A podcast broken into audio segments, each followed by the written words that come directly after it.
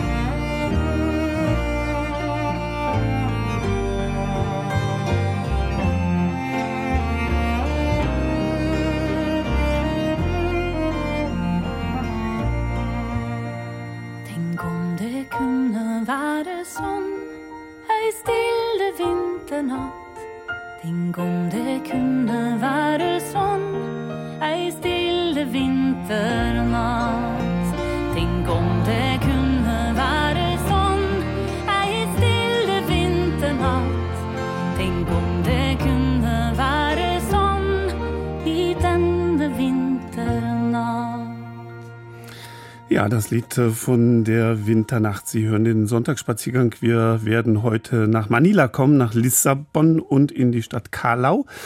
Dazu erspare ich mir an dieser Stelle erstmal die naheliegenden Karlauer. Und ich erwarte Besuch im Studio, beziehungsweise meine Gesprächspartnerin wird in äh, Mainz im Studio sitzen und ich bin ja hier in Köln, Françoise Hauser. Sie hat ein Buch geschrieben, das heißt, was sie dachten, niemals über das Reisen wissen zu wollen.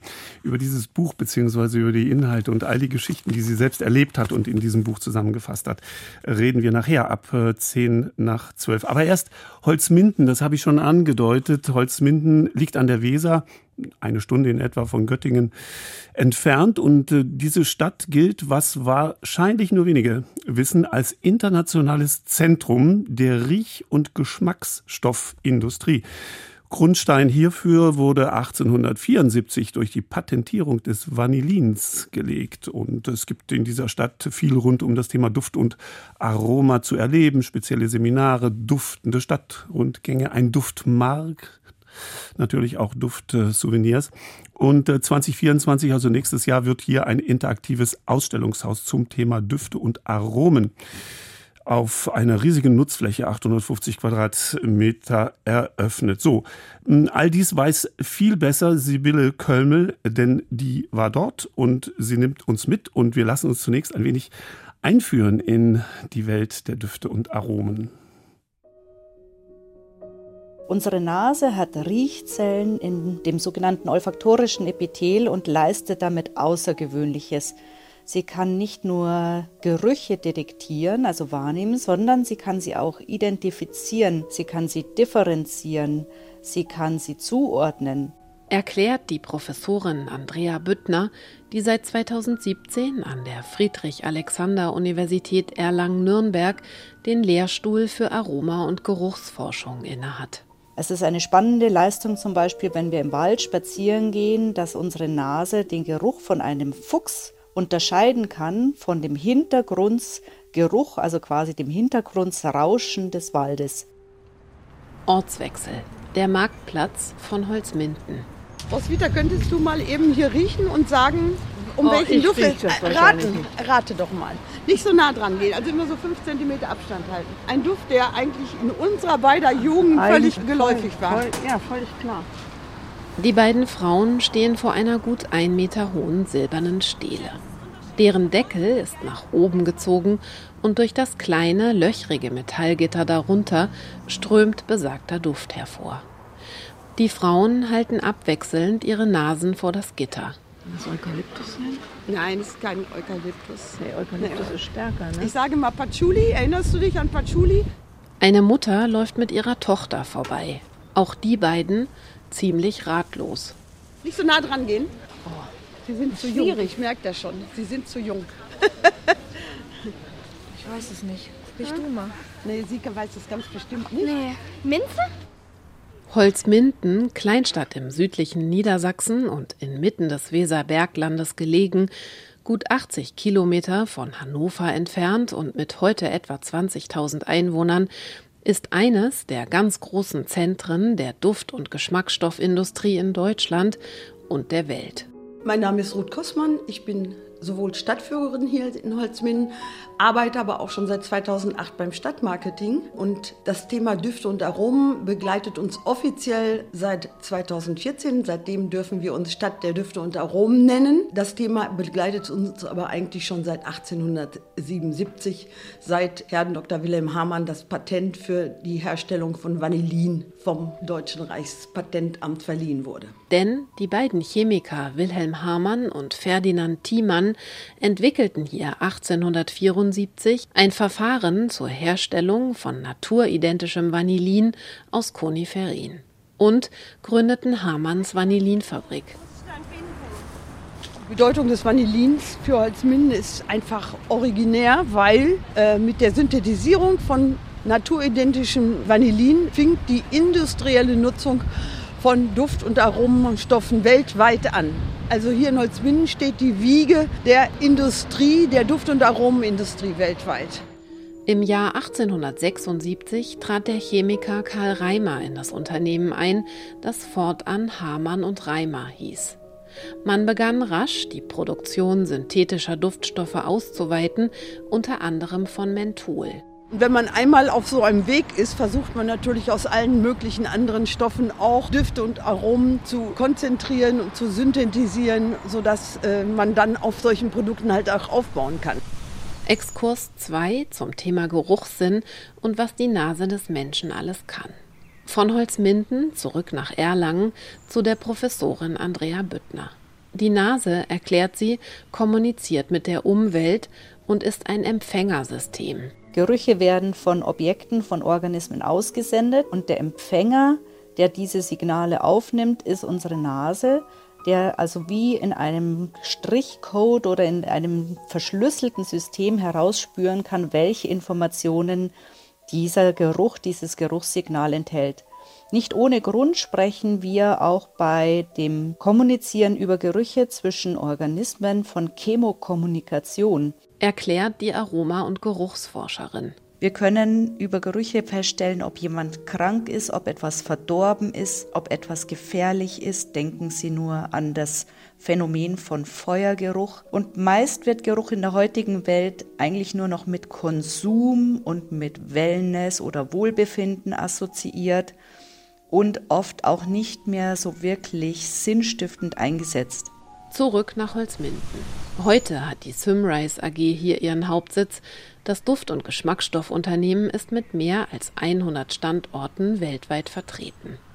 Und obwohl so riesig, dennoch vielen Menschen nicht geläufig, erklärt die Stadtführerin Ruth Kossmann. Warum? Diese Firmen arbeiten, also das gilt für alle Firmen auf dem Gebiet, arbeiten grundsätzlich nicht für den Endverbraucher, sondern es geht einfach darum, weiterverarbeitender Industrie, wie zum Beispiel Lebensmittelverarbeitender Industrie, aber eben auch duftverarbeitender Industrie, Produkte zu liefern, die sie für ihre Verarbeitung von Endprodukten gebrauchen können. Also es das heißt zum Beispiel, dass jeder Deutsche schon im Laufe eines Tages 30 Mal mit einem Produkt aus Holzminden in Verbindung gekommen ist, ohne das zu wissen. In Holzminden stehen insgesamt 17 Duftstelen, oft an historisch bedeutsamen Orten. Eine Hommage an die große Duft- und Aromageschichte und Gegenwart der kleinen Stadt. In den Säulen befindet sich jeweils ein Gefäß mit porösen kleinen Kügelchen, die die einzelnen Duftkonzentrate aufnehmen möglichst jede Woche wird der Duft nachgefüllt mit einer Pipette. Die Düfte sind aber sehr unterschiedlich in ihren Reaktionen. Das heißt, wir haben Düfte, die brauchen wir eigentlich nur einmal im Jahr nachfüllen. So intensiv riechen die und so wenig verbrauchen sie sich jetzt, um es mal so auszudrücken. Und andere Düfte sind wirklich nach drei Tagen weg. Also die Stabilität der Düfte ist sehr, sehr unterschiedlich. Ich laufe mit Ruth Kossmann durch die Stadt. Am Ackerbürgerhaus riecht man Hyazinthe, am Torhaus am Katzensprung Weihrauch, am Sollingsandstein Flieder, am Rathaus Pfefferminze, am Rabebrunnen Anis und an der Fachhochschule. Ja, wir sind hier an der Duftstelle Nummer 1. Das ist natürlich die Duftstelle, die den Duft von Vanille bzw. von Vanillin widerspiegelt. Und dieser Geruch hat uns über Jahrzehnte begleitet, wenn man in die Stadt reinfuhr, je nach Windrichtung. Aber seit einigen Jahren ist eben durch die technische Weiterentwicklung von Kläranlagen sind die Gerüche eigentlich, sage ich mal, zu 95 Prozent verschwunden hier in der Stadt. Verschwunden sind sie zwar als Duftwolke, die sich über den Holzmindener Alltag legt, die Stadt tut aber einiges, um ihre Duft- und Aromageschichte auch künftig zu bewahren, erzählt Ursula Dvorak, die mit zuständig ist für ein größeres Duftbauvorhaben. Ich bin derzeit die Gründungsleiterin für das Haus der Düfte und Aromen, Sensoria genannt, was Anfang 2024 hier in Holzminden eröffnet wird. Und in diesem Haus wird es sozusagen alles über die Düfte und Aromen erzählt und vermittelt und an Objekten zu sehen sein, zu riechen sein, zu schmecken und zu befassen sein. Und ähm, ja, es wird ein Erlebnishaus, wo wir dann einfach feststellen, dass wir tagtäglich mit diesem Thema umgeben sind und ohne dass wir es wahrscheinlich großartig merken, mit um die 2000 Düften und Aromen täglich zu tun haben. Exkurs 3 zum Thema Geruchssinn und was die Nase des Menschen alles kann. Die Industrie hat natürlich auch erkannt, dass Geruch eine wichtige Komponente in der Hedonik, im positiven Empfinden des Menschen von Produkten, von Waren ist und dass es aber gleichzeitig unsere Emotionen, unsere eigene persönliche Situation, unser Wohlbefinden beeinflusst. Sagt die Aroma- und Geruchsforscherin Andrea Büttner. Das Problem kann aber sein, dass es wie bei vielem anderen einfach viel zu viel ist, dass Geruch über die Maßen eingesetzt wird, dass Menschen, die sowieso schon unter verschiedensten Stressszenarien leiden, dann nun auch noch diese Geruchsdimension on top kommt. Und deswegen ist es wichtig, gerade auch mit diesem Sinneseindruck, der so tief auch in die Psyche des Menschen hineinreicht, sehr, sehr gewissenhaft und sorgfältig umzugehen. Die Stadtführerin Ruth Kossmann und ich verlassen die Altstadt und laufen die Weserstraße runter. Die Sonne scheint, der Himmel ist knallblau und die Weser mit breitem Flussbett fließt ruhig und gelassen. Letzte Station der Duftgarten, angelegt, um anschaulich zu machen, aus welchen Pflanzen Düfte und Aromen hergestellt oder die als Gewürzpflanzen genutzt werden können. Wir haben ja zum Beispiel Rosen, wir haben Lavendel, wir haben Geranium, wir haben Thymian, wir haben Salbei, wir haben Flieder. Also wir haben hier alles Pflanzen in unserem Duftgarten, die einfach mal erläutern sollen, dass Düfte eben auch viel mit natürlichen Ursprüngen zu tun haben. Je voudrais du soleil vert, des dentelles et des théières, des photos de bord de mer dans mon jardin d'hiver. Je voudrais de la lumière, comme en Nouvelle-Angleterre. Je veux changer d'atmosphère dans mon jardin d'hiver. Ta robe à fleurs sous la pluie de novembre, mes mains qui je n'en peux plus de t'attendre. Les années passent, qu'il est loin l'âge tendre, nul ne peut nous entendre. Je voudrais du Fred Astaire, revoir un latte je voudrais toujours te plaire dans mon jardin d'hiver. Je veux déjeuner par terre, comme au long des golfes clairs, t'embrasser les yeux ouverts dans mon jardin d'hiver.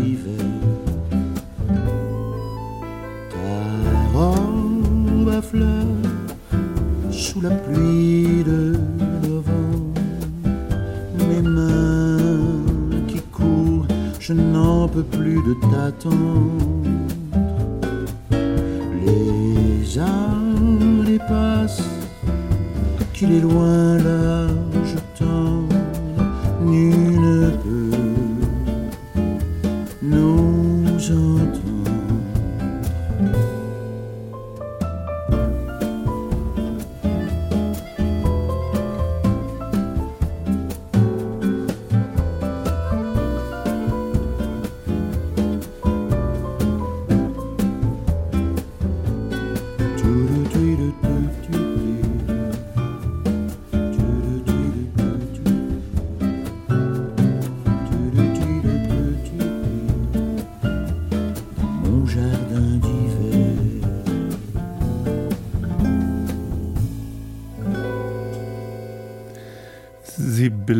Kölmel grüßt aus Holzminden und wir grüßen duftend nach Holzminden und machen uns auf nach Lissabon. Aber nicht ganz so, wie Sie jetzt äh, vielleicht denken, verschlungene Gassen, Kopfsteinpflaster, gekachelte Hauswände. Ja, all das macht die portugiesische Hauptstadt aus. Mit diesem einzigartigen Flair ist sie ein Touristen-Hotspot. Aber natürlich hat Lissabon noch viel mehr zu bieten als äh, das, was ich da aufgezählt habe. Eine Seite der Stadt bleibt aber den meisten Besucherinnen und Besuchern verborgen. Und das ist ihre afrikanische Seite. Meine Kollegin Christina Weise hat sich für uns einer Walking Tour so kann man Spaziergang auch nennen, also einer Walking Tour angeschlossen, bei der die Geschichte der afrikanischen Diaspora in Lissabon gezeigt und damit erlebbar wird. Eine Gruppe von zehn Menschen aus fünf verschiedenen Ländern sitzt an einem langen Tisch in einem kleinen Restaurant. Das Besondere, bis vor vier Stunden waren sie alle noch Fremde. Jetzt mindestens gute Bekannte. Einige werden die nächsten Tage miteinander verbringen und auch danach weiterhin Kontakt halten. Und sie befinden sich in einem Lokal, das sie normalerweise nie betreten hätten, weil sie es nicht gefunden hätten. Nicht ohne denjenigen, der sie nachmittags zusammengebracht hat. Naki Gallo. Kurze Dreadlocks, hellgraues Shirt, eine silberne Kette mit der Silhouette Afrikas. Geboren und aufgewachsen ist Naki in Togo. Seit sieben Jahren ist er Touristenguide in Lissabon. Wir starten hier, auf dem Praça do Comércio. In den Händen haltet ihr einen Stadtplan mit dem Titel Schwarze in Lissabon. Wir werden heute die Viertel im Zentrum erkunden, die eingezeichnet sind. Das wird unsere Tour. Auf dem quadratischen Platz, der sich zum Ufer des Flusses Tejo hin öffnet und als einer der größten Plätze Europas gilt, beginnen alle seine Touren vor der Statue in der Mitte des Platzes, die König José I. zu Pferd zeigt. Zweimal am Tag führt Naki von hier aus Besucherinnen und Besucher durch Lissabon. Hier befand sich früher der Palast der portugiesischen Könige und hier kamen im 15. Jahrhundert die Sklavinnen und Sklaven an.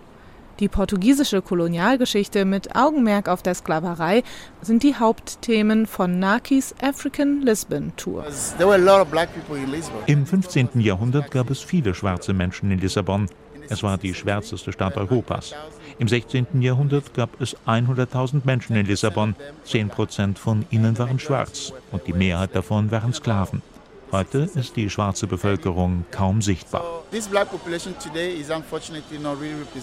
Um das zu ändern, hat Naki seine Touren begonnen. Und um die Geschichte der beliebten Touristenstadt aus einer anderen Perspektive zu erzählen. Einer Perspektive, die sonst nicht gehört wird, um Aspekte in den Vordergrund zu rücken, die sonst nicht erwähnt werden. Genau darum hat Jada aus den USA die Tour gebucht. Oh, Gestern habe ich eine andere Tour gemacht und da war es so. Hier ist diese Statue und der Platz. Hier legten die Schiffe nach Amerika ab. Und ich dachte so, okay, ich vermisse etwas Kontext. Ich wusste ehrlich gesagt nicht, dass es in Portugal Sklaven gab. Wir in den USA wissen, dass es dort Sklaverei gab und es wird irgendwie auch darüber geredet. Aber es gibt keine Kenntnisse von Sklaverei außerhalb der USA. Die Afroamerikanerin folgt zusammen mit den anderen Naki durch den eindrucksvollen Bogen auf die Fußgängerzone Rua Augusta bis zum Platz vor der weißen Kirche São Domingos. This square became the African Center in Lisbon Center.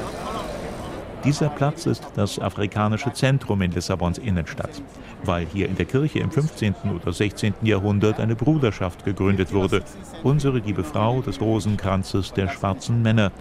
Die Männer schlossen sich an, weil es ein sicherer Ort für sie war. In einer Gruppe fühlst du dich sicherer. Dies war die erste, aber es wurden noch mehr Bruderschaften gegründet.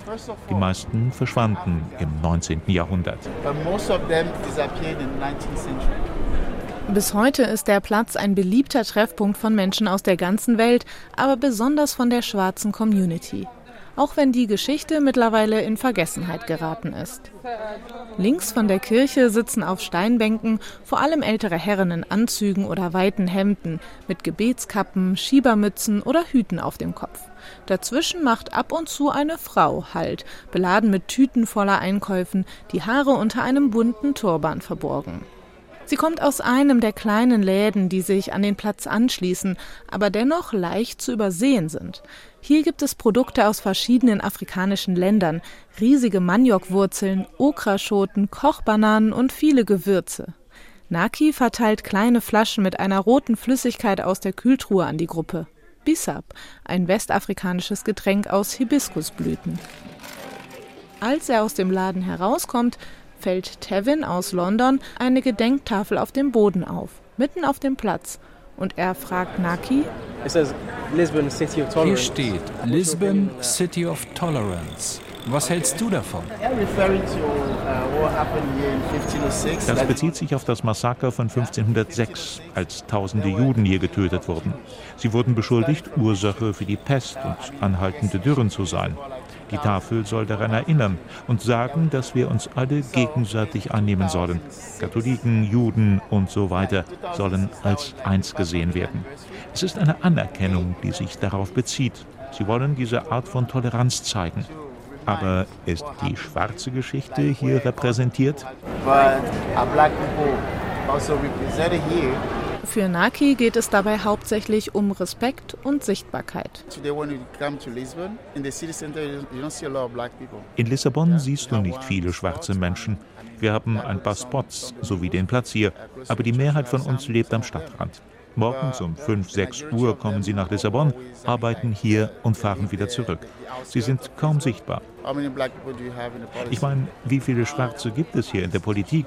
Ach, es ist in so vielen Bereichen. Es gibt auch kein Museum der schwarzen Geschichte.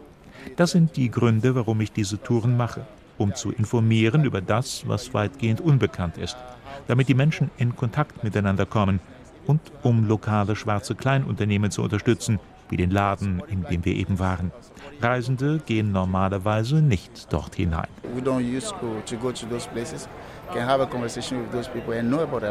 Er führt die Gruppe weiter durch Lissabons Innenstadt, vorbei an einem Theater, in dem früher gefoltert wurde, an einem Aussichtspunkt, von dem früher Leichen in den Fluss geworfen wurden, vorbei an kolonialen Statuen und viele Treppen hinauf. Oh. Naki berichtet nicht nur Geschichtliches, sondern auch Privates. Hier hatte ich meine erste Wohnung in Lissabon. Hier ist auch das Projekt entstanden, weil ich mich gefragt habe, was der Straßenname bedeutet und niemand es mir sagen konnte. Brunnen der Schwarzen.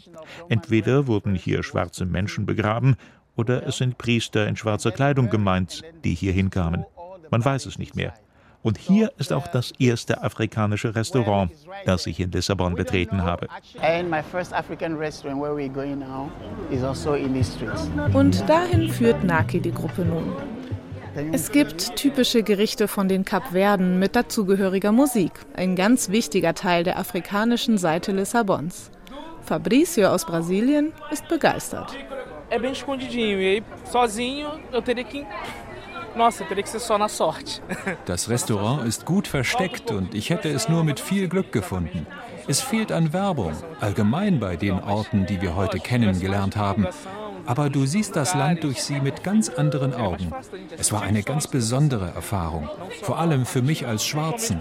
Ich versuche immer mehr über meine Wurzeln zu erfahren und dann hier zu essen, die afrikanische Musik zu hören das war wirklich schön. Estar ali ouvindo músicas de África é bem gostoso assim, esse clima?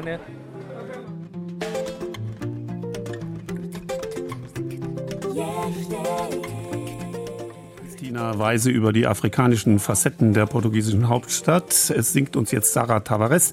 Als Kind kapverdischer Eltern in Lissabon aufgewachsen. Sie singt übers gute Gefühl. Sie hören jetzt die Nachrichten. Wir schalten uns inzwischen mit Mainz zusammen und reden dann gleich über Wahrheiten, die man in keinem Touristeninfo findet. Coisa boa, boa, coisa desperta.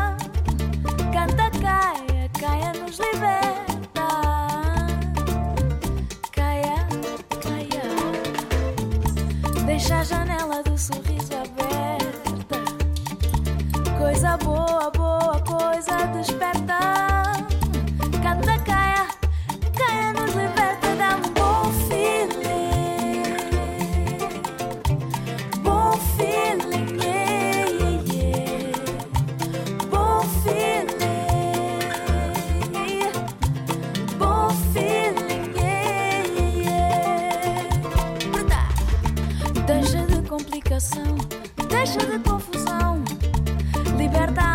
A alma dessa prisão.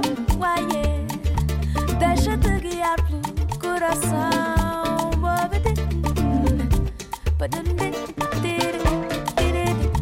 Deixa de complicação, deixa de confusão. Liberta a alma dessa prisão.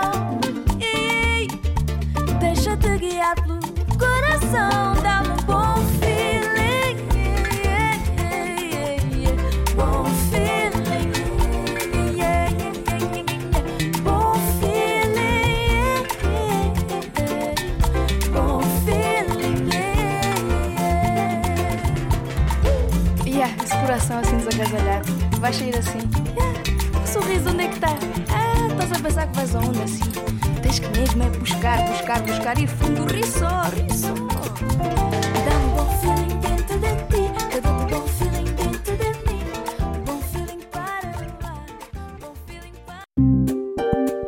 Deutschlandfunk Sonntagsspaziergang. Ja, weil wir gerade wieder über den Élysée-Vertrag äh, hörten, das sicherlich auch ähm, aufgrund des Jubiläums sich heute durch den Tag äh, ziehen wird. Wir werden nächsten Sonntag, wenn Sie Interesse haben, nach Arras ähm, reisen, Stadt im Norden Frankreichs. Sie ist äh, stark mit Antoine de Saint-Exupéry verbunden. Darüber bereiten wir Ihnen eine interessante Geschichte vor. Jetzt aber was ganz anderes, denn ich rufe nach Mainz meine Kollegin Françoise Hauser. Sie hören uns. Hallo, Frau Hauser. Ja, hallo. Ja, Sie haben den Weg gut gefunden, obwohl Sie diese Nacht Neujahr gefeiert haben. Wie ja, das? ein kleines bisschen. Aber das war ein besonderes Neujahr. Das ist das chinesische Neujahrsfest und zwar der Beginn des Jahr des Hasens. Und das war diese Nacht, Neumond bei uns. Und es nimmt nicht Wunder, weil Sie, Frau Hauser, freie Journalistin sind im Bereich Reisen, Kultur und Bildung, aber von Haus aus Sinologie studiert haben, Geografie, Sprachwissenschaften auch, lange Zeit in China und in Taiwan eben auch waren. Das heißt, noch eine Affinität äh, zum, zum, zum Sprachraum China? Ja, auf jeden Fall. Also das, das prägt schon sehr. Und ich mache auch jetzt noch ganz viel mit China und überhaupt mit Asien. Mhm. Und einiges davon ist in das Buch eingeflossen. Dieses Buch liegt hier vor mir auf dem Tisch. Sie sind, wie gesagt, dezentral in mhm. Mainz. Und wenn man äh, da im Klappentext und sonst wie liest, dann heißt es, das muss ich mal ganz kurz vorlesen, in diesem Buch geht es um Katastrophen um ruinierte Ehen und Freundschaften, um unergründliche Buchungsportale, dreckige Kreuzfahrten, verschwundenes Gepäck, Bakterien, Wanzen, vieles anderen von den dunklen Seiten des Reisens. Ähm, macht Ihnen Reisen keinen Spaß, Frau Hauser? Nein, da, darum geht's überhaupt nicht. Also ich reise absolut gerne, ähm, aber das Buch, ich, ich darf hier mal den Titel sagen, weil ich habe nämlich nicht nur ein Buch geschrieben, sonst sehe ich hier Verwirrung. Das ist, was Sie dachten, niemals über das Reisen wissen zu wollen. Und das ist der Metaband einer ganzen Reihe, wo es eigentlich um interkulturelle Unterschiede geht und sozusagen als Klammer gibt es dann eben diesen Band, der so ein bisschen zeigt, was man beim Reisen falsch machen kann und natürlich auch, wie man es besser machen kann mhm. und auch, warum Reisen trotzdem Spaß macht. Darüber werden Sie uns berichten, die anderen Bücher oder zwei dieser, ich glaube, Sie haben ja mehrere Dutzend, zwei Dutzend, mindestens 30 Bücher geschrieben. Eines heißt In 80 Fettnäpfchen um die Welt und das mhm. andere mit 80 Ängsten um die Welt. Gut, wir werden bei Ihnen etwas abklopfen, was Sie selbst auch vom Reisen halten und äh, das, das Cover dieses Buches, über das wir da heute äh, reden, wie Sie es gerade gesagt haben, was Sie dachten, niemals über das Reisen wissen zu wollen dann ist aber niemals und Reisen ganz groß und dick geschrieben und es fällt ins Auge niemals Reisen. Aber das Gegenteil von dem ist wohl der Fall. Wir werden drüber sprechen. Wir kommen erstmal in die Sendung hinein. Hit the Road Jack, das kennt fast jeder hier, brasilianisch-portugiesisch. Äh, willkommen, François Hauser. François Hauser, willkommen beim Sonntagsspaziergang.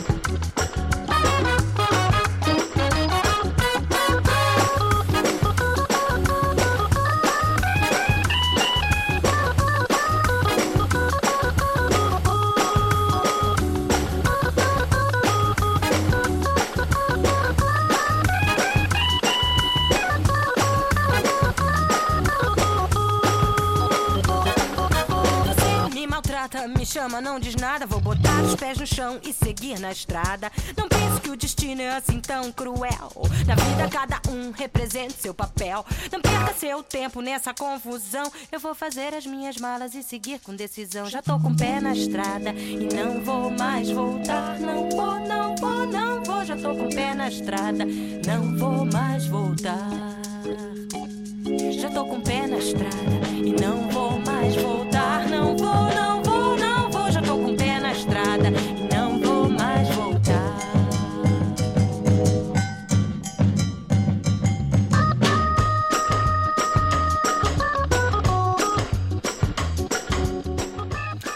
Françoise Hauser im Sonntagsspazierganggespräch. Frau Hauser, hat Ihr Vorname Sie in die Wallonie ab und an geführt nach Belgien oder war es umgekehrt? Sind Sie dort geboren? Nein, also ich bin ganz normal, ähm, bin eine Muggelpackung. Ich bin durch und durch, durch Deutsch eigentlich, aber ich habe mal einen Austausch gemacht in der Wallonie ist lange her und es hat mich irgendwie nie so verlassen. Und dann passt natürlich auch ein französischer Vorname ganz gut. Wenn Sie sagen durch und durch äh, Deutsch, sind wir Deutsche besondere Reisende? Ich meine, wenn man das Buch zur Hand nimmt, ähm, es ist ja eine Sammlung 55 Wahrheiten, ich habe es gerade schon gesagt, die man nicht erfährt, sind wir Deutsche da besonders mh, hm, akribisch auch die Schattenseiten aufzuzählen? Ach, das würde ich gar nicht unbedingt sagen. Nur, ich meine, man kann unterwegs, finde ich, immer ziemlich gut erkennen, wo Menschen herkommen. Ah, das, das merken Sie, ohne, Ja, dass die, ja. ohne dass Sie mit denen sprechen. Da reicht ein Blick auf die Schuhe. Ehrlich gesagt. Also Deutsche kann man immer an den Schuhen erkennen. Wir haben immer so bequemes Schuhwerk an. Ah, und das haben die anderen nicht? Die anderen Nicht unbedingt, nee. Nee, also wenn Sie ähm, zum Beispiel, wir hatten ja China jetzt schon mal in China einen Berg besteigen, dann kann das sein, dass vorhin eine junge, hübsche Frau in Stöckelschuhen läuft. Unverantwortlich, sagt der Deutsche da. Äh, klappt aber. Also ich könnte es, glaube ich, nicht. Ich würde mir den Hals brechen, aber funktioniert. Mhm. Aber es gibt natürlich auch Gemeinsamkeiten, wo wir, wo wir alle, egal aus welchem Kulturkreis wir stammen, wo wir eben äh, Touristen sind. Und äh, da gibt es für uns alle eben auch vieles, was wir nicht wissen. Bleiben wir erst noch mal ganz äh, kurz bei Ihnen und bei Ihrer Persönlichkeit. Irgendwo steht, wo habe ich das denn gelesen, dass Sie gesagt haben, ich hasse Camping und liebe Luxushotels. Ja, auf jeden Fall. Also das war eine Entwicklung.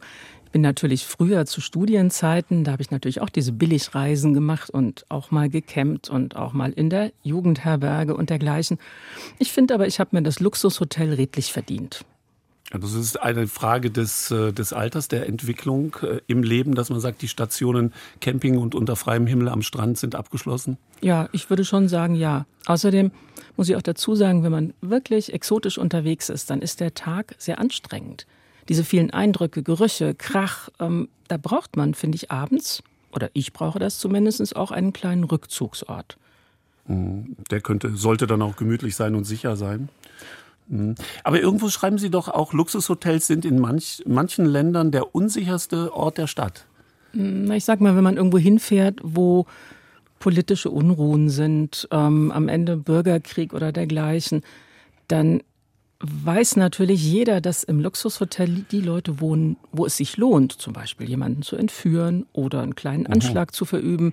Also das, da dreht sich das dann quasi. Mhm. Ist Ihnen da mal was passiert, was richtig äh, gefährliches auf Ihren zahlreichen Reisen?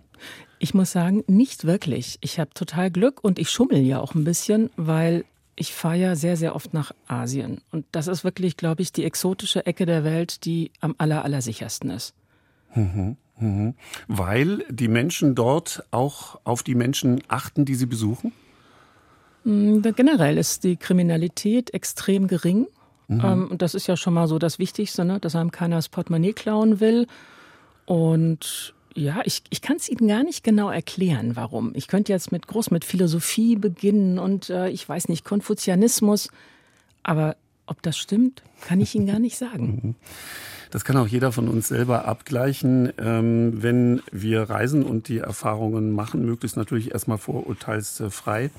Was Sie dachten, niemals über das Reisen wissen zu wollen, darüber reden wir mit der Autorin Françoise Hauser. Erschienen ist das im Verlag für Reiseliteratur Con. Book äh, heißt das, wenn Sie das mal unter den Arm klemmen wollen. Es ist auch sehr, sehr, sehr heiter und sehr erheiternd geschrieben und äh, leicht, äh, leicht zu konsumieren, wenn man es so sagen kann. Also wir halten mal fest, bevor wir die nächste Musik hören. Reisen macht Ihnen selbst nach wie vor richtig Spaß. Ja, aber auf jeden Fall. Da gibt es überhaupt keine Frage. Mhm. Schön, dass Sie da sind, François Hauser im Gespräch im Sonntagsspaziergang.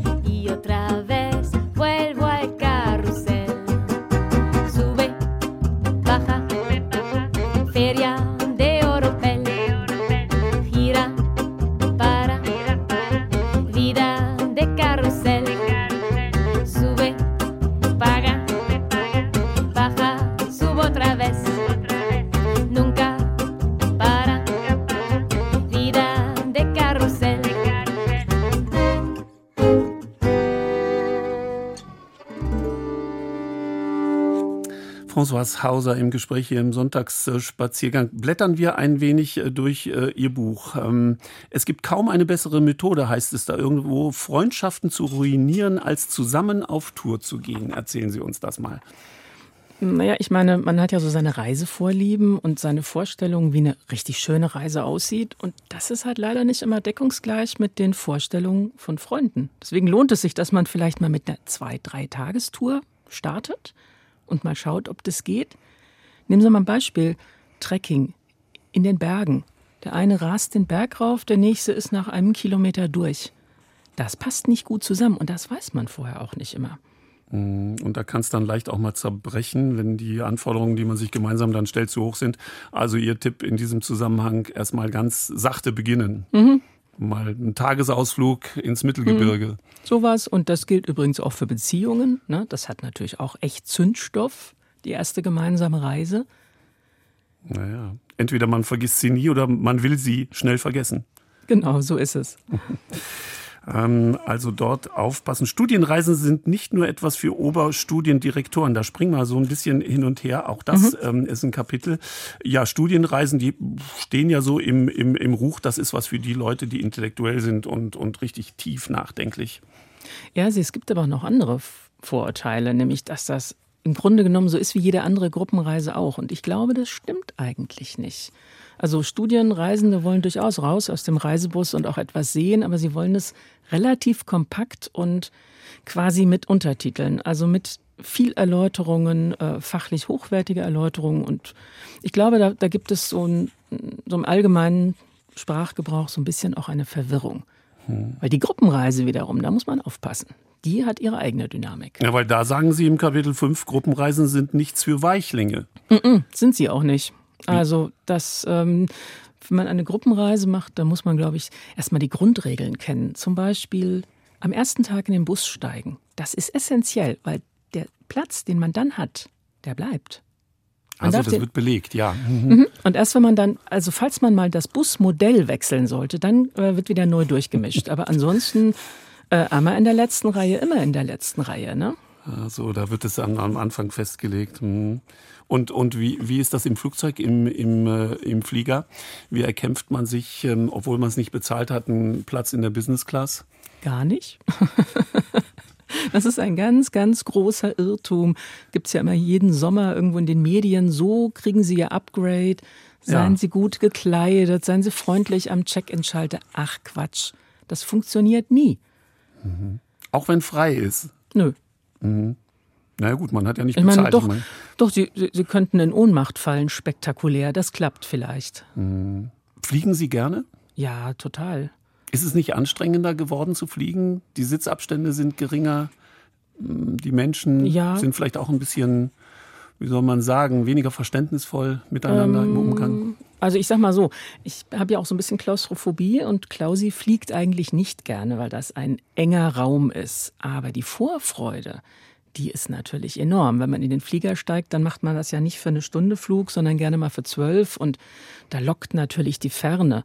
Und ansonsten, ja klar, ist das fürchterlich. Ähm, ich liebe es, wenn ich als Journalistin mal Business fliegen darf, dann äh, sitze ich da und freue mich sehr, weil ansonsten, Sie kennen das ja, man hat die Knie quasi an den Ohren und äh, nach einer Viertelstunde schläft dann zum ersten Mal das Bein ein. Ne? Mhm. Kleiner Exkurs mal, weil äh, wie, wie, halten Sie es denn überhaupt mit dem Fliegen vor dem Hintergrund der Klimadiskussion? Hemmt das Ihre Lust und Freude, das Flugzeug zu besteigen? Hm, auf die Gefahren, dass ich mich jetzt einem Mega-Shitstorm aussetze? Nö. weil ich fliege aber auch keine Kurzstrecken. Also ich fliege ja dann, wenn ich muss, also ich bin Journalistin mit Asien- und Reiseschwerpunkt, ich muss dahin und da ist der Zug einfach keine Alternative. Also ich fahre hier nicht zehn Tage Zug, geht im Augenblick sowieso nicht mehr. Ähm, und da muss ich fliegen und dann fliege ich aber auch nicht für drei Tage. Mhm. Das ist ja das, was, was wir tun sollen, wenn wir es schon wählen, mhm. das Flugzeug. Dann soll es sich wenigstens ähm, zeitlich äh, so lohnen, dass wir nicht fünfmal im Jahr fliegen, sondern dann vielleicht nur einmal. Und vor allen Dingen nicht, um dann am Pool zu sitzen. Irgendwo, was man zu Hause auch hätte machen können. Mhm sondern die Welt erleben und rausgehen. Und ich finde, das ist eigentlich immer noch ganz wunderbar, weil wenn Sie sich mal so an, ah ja, noch vor, sagen wir, in den 70ern erinnern, als Menschen aus Italien exotisch waren, da wollen wir ja auch nicht hin zurück. Mhm. Ne? Mhm. Ist Ihr Gepäck eigentlich immer mitgekommen? Nee, nicht immer. Ich hatte auch schon Pech. Das muss man heutzutage einfach ertragen. Ähm, Im Grunde genommen ja. Es gibt so ein paar Tricks, dass man da nicht irgendwelche Schlaufen raushängen hat und dass man vielleicht sein Gepäck auch fotografiert. Dann gibt es ja mittlerweile auch diese Tags, das habe ich im Buch noch gar nicht drin, die aber wieder nicht alle Airlines so gerne haben. Also unterm Strich, ehrlich, ins Gepäck alles reinpacken, was man nicht sofort braucht. Mhm. Und das Wichtigste bei sich tragen. Ja. Diese, diese Text, das sind so kleine elektronische Freunde, die mir erlauben, mhm. ähm, mein Gepäck zu lokalisieren, also wo es gerade steckt, mhm. dass in Manila angekommen ist, äh, statt in Manchester zum genau. Beispiel. Aber mhm. davon haben sie ja erstmal nur ganz begrenzt was, weil jetzt müssen Eben. wir erstmal einen Manila finden, der da Lust hat, danach zu suchen. Mhm. Weil Sie gerade gesagt haben, Sie wählen da schon auch aus, wie lange Sie wohin fahren. Wohin führte Ihre letzte Reise, die Sie gemacht haben? Die letzte Reise war Taiwan. Naja, ist auch hm. nicht um die Ecke. Nee. Ja. War aber super. spürt, spürt man dort was von dieser oder spürt man die Bedrohung äh, durch China oder ist das hm. kaum zu merken? Also die Menschen machen sich schon Gedanken aber es ist trotzdem ein tolles Reiseland. Also man, man sitzt ja auch nicht jeden Tag dauernd irgendwo im Café und diskutiert mit Einheimischen. Das ist eine Idealvorstellung, aber de facto fährt man ja dann meistens rum und das macht total Spaß. François Hauser im Gespräch im Sonntagsspaziergang über ihr Buch, was sie dachten, niemals über das Reisen wissen zu wollen.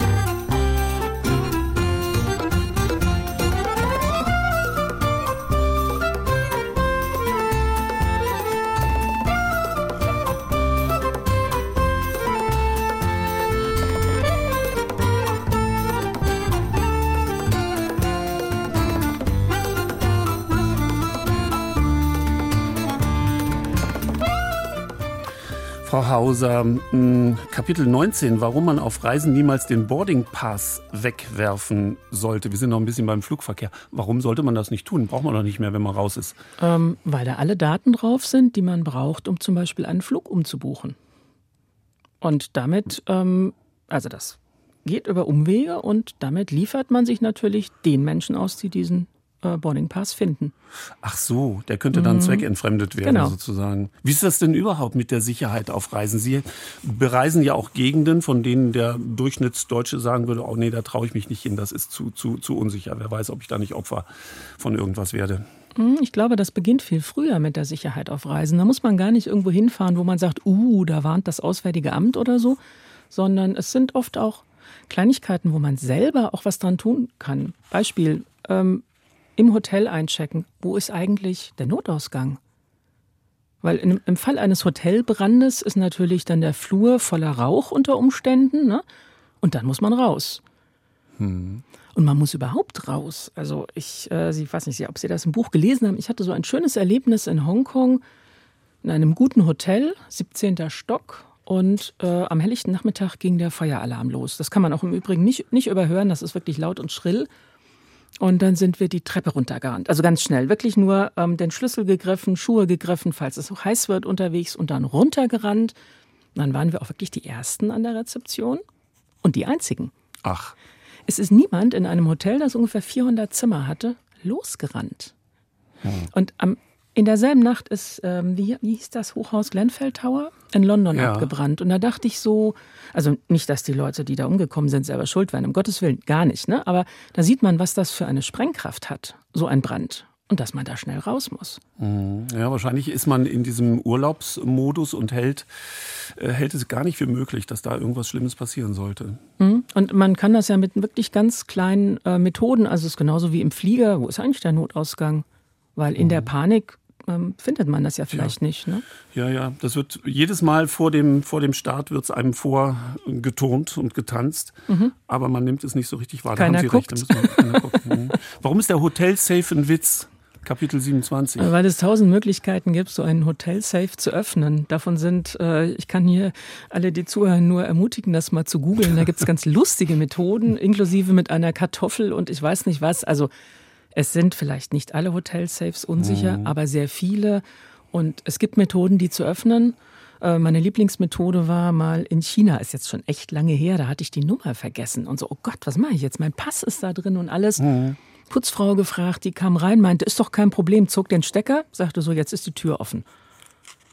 Ach, ja, und so war's. Genau.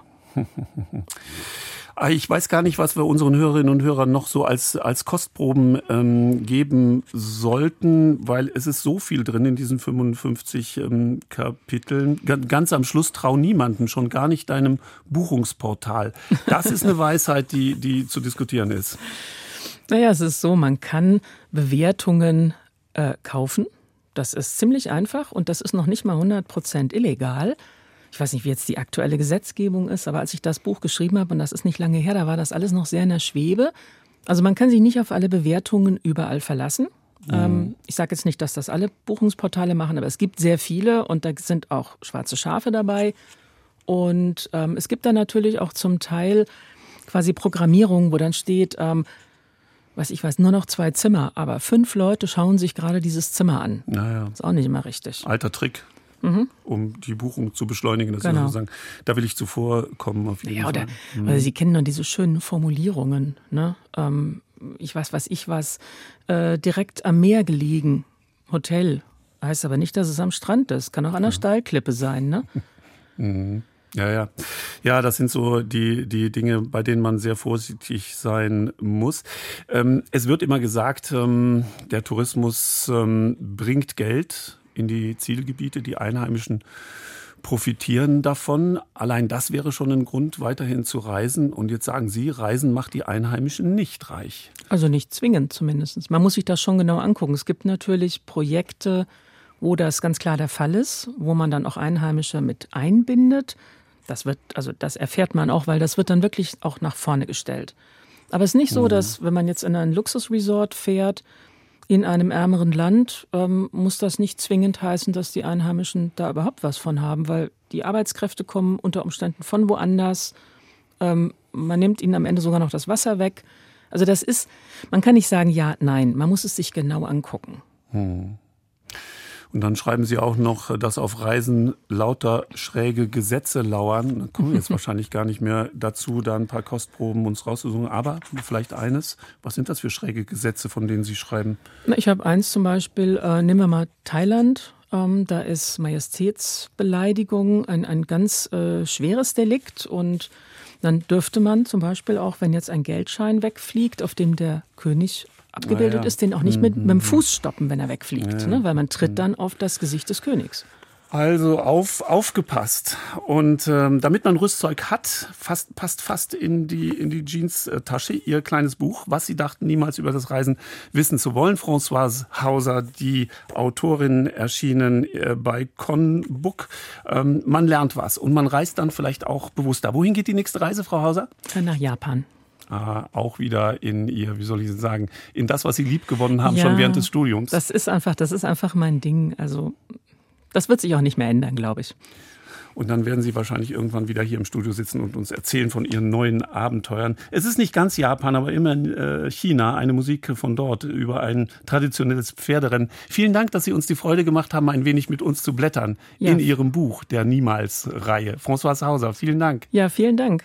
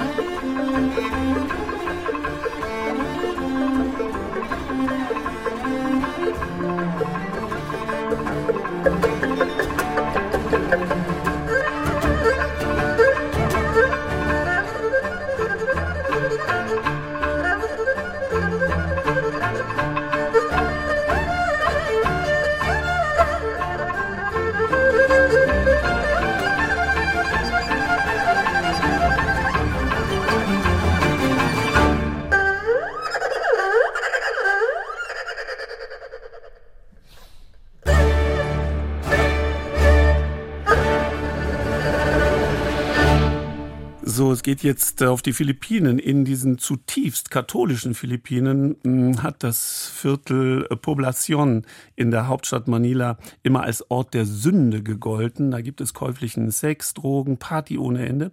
Aber seit einiger Zeit durchmischt sich dieser rotlichte Bezirk und wird auch für diejenigen angesagter, die mit ihren Schwiegereltern kommen. Mein Kollege Felix Lill war dort vor Ort. Beim Kassieren holt der Kellner Feedback zum Service ein. Hat Ihnen das vegane Tapsilok gefallen? Nächstes Mal müssen Sie auch unsere anderen Gerichte probieren. Das Kare Kare ist zum Beispiel sehr beliebt. Das kleine Empire, ein gut klimatisiertes Restaurant mit grünen Wänden und Stühlen, gibt es erst seit einem Jahr. Typisch philippinische Gerichte wie Tapsilog, das traditionell aus gepökeltem Fleisch, Reis, Ei und Gemüse besteht, gibt es hier ohne Tierprodukte. Sind Sie vegan? In Poblacion sind wir bis jetzt das einzige vegane Restaurant. Also es macht dann 350 Pesos bitte. Vielen Dank.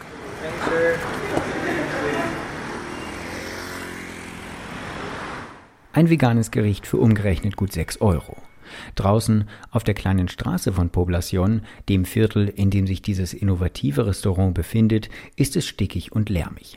Und von der anderen Seite eilt ein Mann herbei. Er wedelt mit einem Päckchen aus Pappe. Hier, das ist Viagra. Willst du? Ich mache dir einen guten Preis. Das Angebot scheint etwas unvermittelt. Es ist zwei Uhr nachmittags. Die Leute auf der Straße kommen aus ihrer Mittagspause. Aber dieser Mann mittleren Alters, der sich als Cameron vorstellt und nicht locker lässt, weiß, wovon er spricht. Wenn ich Spaß haben will, nehme ich sie selbst auch. Wenn man erschöpft ist, kann es sofort wieder weitergehen. Vier Tabletten gebe ich dir für 2000 Pesos. Dann kannst du einen Tag und eine Nacht durchhalten. Die hier.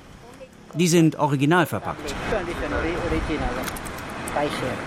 2000 philippinische Pesos entsprechen ungefähr 35 Euro.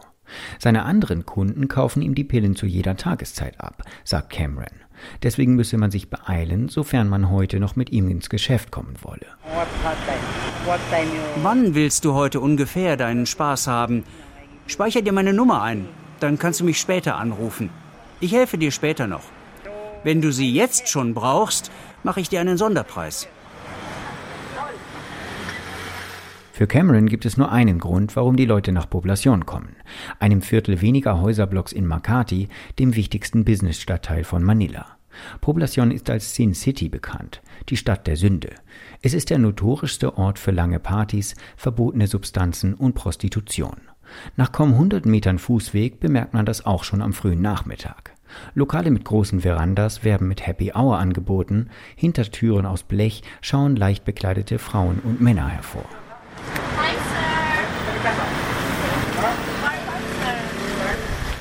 Ein paar Nachtclubs haben auch schon mitten am Tag geöffnet.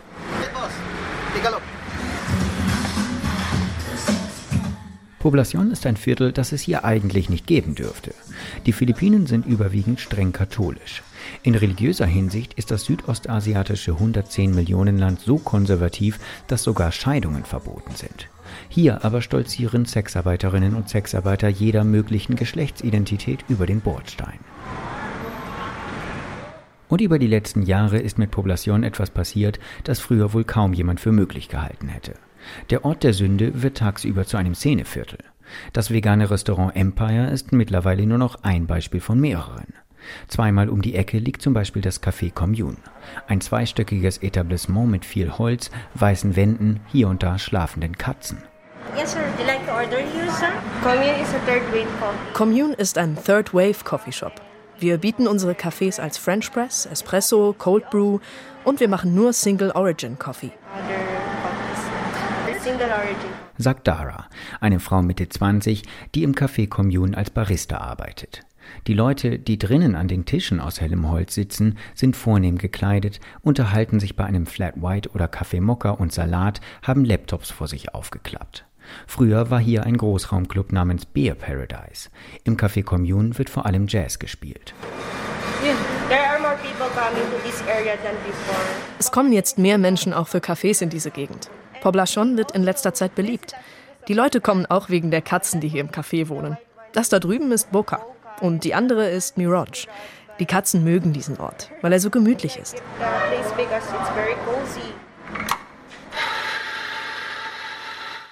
Dara macht einen Kaffee. Der Milchschaum ist fest. Die philippinische Bohne schmeckt mild und schokoladig. 160 Peso kostet der Cappuccino, umgerechnet fast 3 Euro, was für einen Großteil der Menschen hier kaum bezahlbar ist. Aber man wolle eben zeigen, dass Kaffee aus den Philippinen hochwertig sei. Wir helfen den nationalen Kaffeebauern. Wir verkaufen ja auch ihre Bohnen als Päckchen und wollen damit philippinischen Kaffee bekannter machen. Wir sind aber auch nicht mehr das einzige moderne Café hier. Poblacion ist jetzt richtig im Trend. Es kommen auch schon Coworking Spaces, zum Beispiel das Jupiter da drüben. Die ganzen Bars sind aber immer noch hier. Poblacion ist ja immer das Rotlichtviertel gewesen. Draußen geht die Sonne unter.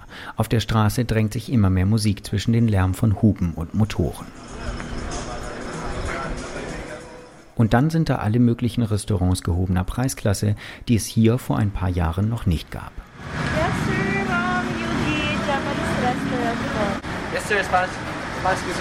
Aber widersprechen sich hübsche Restaurants nicht mit Straßenstrich? Nein, sagt die Kellnerin eines japanischen Restaurants. Man gewöhne sich aneinander. Ja, das Viertel verändert sich. Wir haben deshalb Kunden von überall, auch aus Deutschland. Wenn Sie am Freitag oder Samstag kommen, ist es total voll hier. Die meisten Leute kommen wegen der Bars. Vorher oder nachher essen sie bei uns etwas Gutes. Haben Sie die Bars im Viertel schon besucht? Dass die Gentrifizierung von Poblacion ein zweischneidiges Schwert ist, haben auch schon philippinische Medien berichtet. Kurz vor der Pandemie kommentierte das Lifestyle-Portal Noli Soli, dass Grundstückpreise steigen, kaum noch Parkplätze zu finden seien und ärmere Anwohner umziehen müssen. Die Zeitung Manila Bulletin berichtete dieses Frühjahr, dass Poblacion jetzt auch eine beliebte Destination für Networking-Events und Afterwork-Cocktails sei. Ist Poblacion bald nur noch schick, aber steril? Hinterm japanischen Restaurant kommt Cameron um die Ecke. Hey Bruder, ich habe ein Angebot für dich. 1700. Was ist dein Budget? Ich will dir nicht viel Geld abnehmen. Oder sonst nimm doch diese Pillen. Die sind gut für jüngere Männer.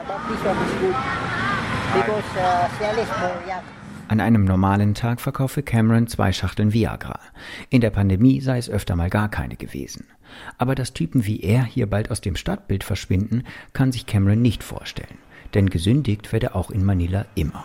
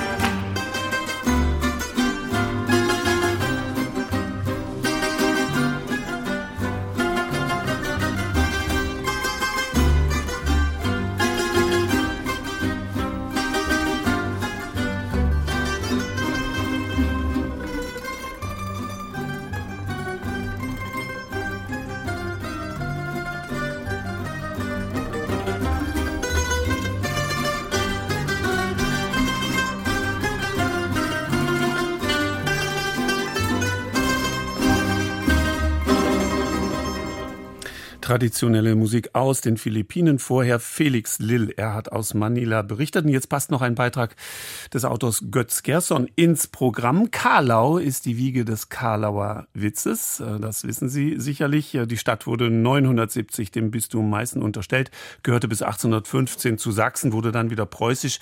1279 erstmals urkundlich erwähnt, liegt südlich vom Spreewald im heutigen Brandenburg. Und dann ist da eben diese Sache mit den den Witzen. Was ist paradox? Wenn die Lachtaube in die Weinstube fliegt. Also, der Karlauer ist ein Wortwitz. Die doppelte Bedeutung muss man dann erstmal übersetzen. Also man schlägt sich nicht auf die Schenkel, wenn man Karlauer hört, sondern manche müssen ein bisschen länger nachdenken, bevor sie dann lachen können. Waltraud Fellenberg ist als Stadtführerin bestens vertraut mit allem rund um Karlau und kennt natürlich auch die Geschichte von dem kleinen Schuster auf dem Beckenrand des Bohnens auf dem Marktplatz. Diese Schuster, da gibt es ja den Slogan, mit Karlauer kommt man durch die ganze Welt. Das heißt also, mit Karlauer Schuhwerk kommt man durch die ganze Welt. Und man sagt auch den zweiten Spruch, und wer diese Stadt noch nicht gesehen, müsst zur Strafe barfuß gehen. Wir machen einen kleinen Stadtbummel mit Schuhen auf dem Witzerundweg, entwickelt von Cottbusser Studenten. Der fängt am Rathaus an. Kallau ist übrigens sorbisch. 60.000 Sorben leben heute noch in Brandenburg und in Sachsen. Dort lehren auch etliche Schulen sorbisch. Wir befinden uns hier in der Niederlausitz. Das heißt, das ist wendisches Gebiet. Und die Stadt Karlau, als der Sorbenrat sich dafür einsetzte, dass die Städte und Gemeinden doch das wendische Siedlungsgebiet anerkennen möchten, haben sich viele gesträubt, weil sie gesagt haben, bei uns wird kaum Wendisch noch gesprochen. Karlau gehörte nicht dazu, die waren sofort einverstanden. Also der Karlauer stammt wirklich vom Slawen ab. Das ist ein slawisches Völkchen. Und dieses wendische Gebiet wurde von Karlau 2016 als Siedlungsgebiet anerkannt. Aber wenn man jetzt das Amtsblatt nimmt, das haben wir jetzt in wendischer und in deutscher Sprache. In Cottbus zum Beispiel, dort wird Sorbisch noch gelehrt heute. Nun ist es an der Zeit zu klären, ob Karlau mit K oder mit C geschrieben wird. Aus dem Wendischen kommt das, da heißt eigentlich Karlau Karlawa oder Karlauvier. Und übersetzt ins Deutsche heißt das Ort am Sumpffluss. Und der Karlauer als Witz, der wird mit K geschrieben. Ich habe mal einen USA-Film gesehen und da machte jemand eine pfiffige Bemerkung und da sagte der, ah, das war ein Karlauer. Da habe ich gedacht, Gott, er sogar in Amerika bekannt. Es lebe die Filmsynchronisation. Also, wer Wendisch ist oder Sorbisch, das wird heute als Synonym gebraucht, und dann zum Stadtfest mit der Tracht kommt, der ist dann natürlich aus dieser Gegend. Aber man erkennt die Trachten bei den einzelnen Orten an der Haube, an der Aufmachung des Rockes, der Blusen und so weiter. Man unterscheidet das also schon. Die Sonntagstracht der Frauen aus Burg im Spreewald etwa, die ist ziemlich dunkel und einfach gehalten, aber wenn die Frauen in den Trachten zum Kirchgang kommen, war das immer ein Spektakel. Die Sprache wird heute nur noch von den Älteren bei Veranstaltungen gesprochen. Aber nun ist es Zeit für einen weiteren Kalauer. Sagt der eine Freund zu ihm, als er mit ihm aus der Schule kommt. Du, musst du auch immer vor dem Essen beten, wenn du aus der Schule kommst? Sagt er, nö. Meine Mutter kocht ganz gut. Robert Schlesier war der berühmte Schuhmacher dieser Stadt. An fast jeder Ecke stößt man auf seinen Namen. Berühmt deshalb, weil er der Stadt Karlau bereits Ende des 18. Jahrhunderts das elektrische Licht beschert hat. Denn er hatte die Idee, eine Lichtmaschine anzuschließen. Er machte den Stadtvätern also den Vorschlag, elektrisches Licht für Karlau. Natürlich gab es das nicht in Laternen wie heute, sondern das wurde an den Hauswänden montiert. Denn die Schuster haben ja nicht nur gearbeitet, wenn es hell war, sondern auch tatsächlich in der Winterzeit und nachts. Die Schusterjungen, die haben sich dann wachgehalten, indem sie sich solche Wortwitze erzählt haben, oftmals selber erfunden. Und das ist eben das Besondere, dieser doppelte Wortwitz. Ein Mann vor Gericht und dann sagt der Richter, was haben Sie denn getan? Ich habe geklaut. Was haben Sie denn? Eine Dose Pfirsiche. Wie viel waren denn drin? Sechs Stück. Gut, sechs Tage Haft. Kommt eine Frauenstimme aus dem Publikum und sagt, und eine Dose Erbsen hat er auch noch geklaut. Und am Rathaus gibt es sogar einen Witzebriefkasten. Da darf jeder Bürger, der einen guten Witz hat, sich verewigen und den Witz schriftlich in diesen Briefkasten einwerfen. Und die werden dann wieder veröffentlicht im Amtsblatt. Dort kann man dann monatlich die neuesten Witze lesen, wie vielleicht diesen hier. Da kommt der Junge nach Hause und zeigt das Zeugnis. Und der Vater sagt, also für das Zeugnis müsste es Prügel geben. Sagt der Junge, ja. Der Lehrer wohnt nebenan. Willst du gleich rübergehen? Ja, also auf dem Witze-Rundweg durch Karlau war Götz Gerson unterwegs. Ich nenne gerne nochmal die Kolleginnen und Kollegen, die heute an dieser Sendung mitgewirkt haben. Aus Manila berichtete Felix Lill. Christina Weise, sie nahm uns äh, mit nach Lissabon, hat uns die afrikanische Seite dort näher gebracht. Und in Holzminden an der Weser waren wir auch zu Gast. Sibylle Kölmel hat uns dorthin geführt. Ich nenne nochmal den Titel des Buches von François Hauser, über das wir gerade gesprochen haben. Es heißt, was Sie dachten niemals über das Reisen Reisen wissen zu wollen und ist erschienen im Conbook Verlag. 55 unwillkommene Einblicke von unterwegs. Nächste Woche Arras in Frankreich und Duisburg Nord. Der Landschaftspark Andreas Stopp sagt auf Wiedersehen.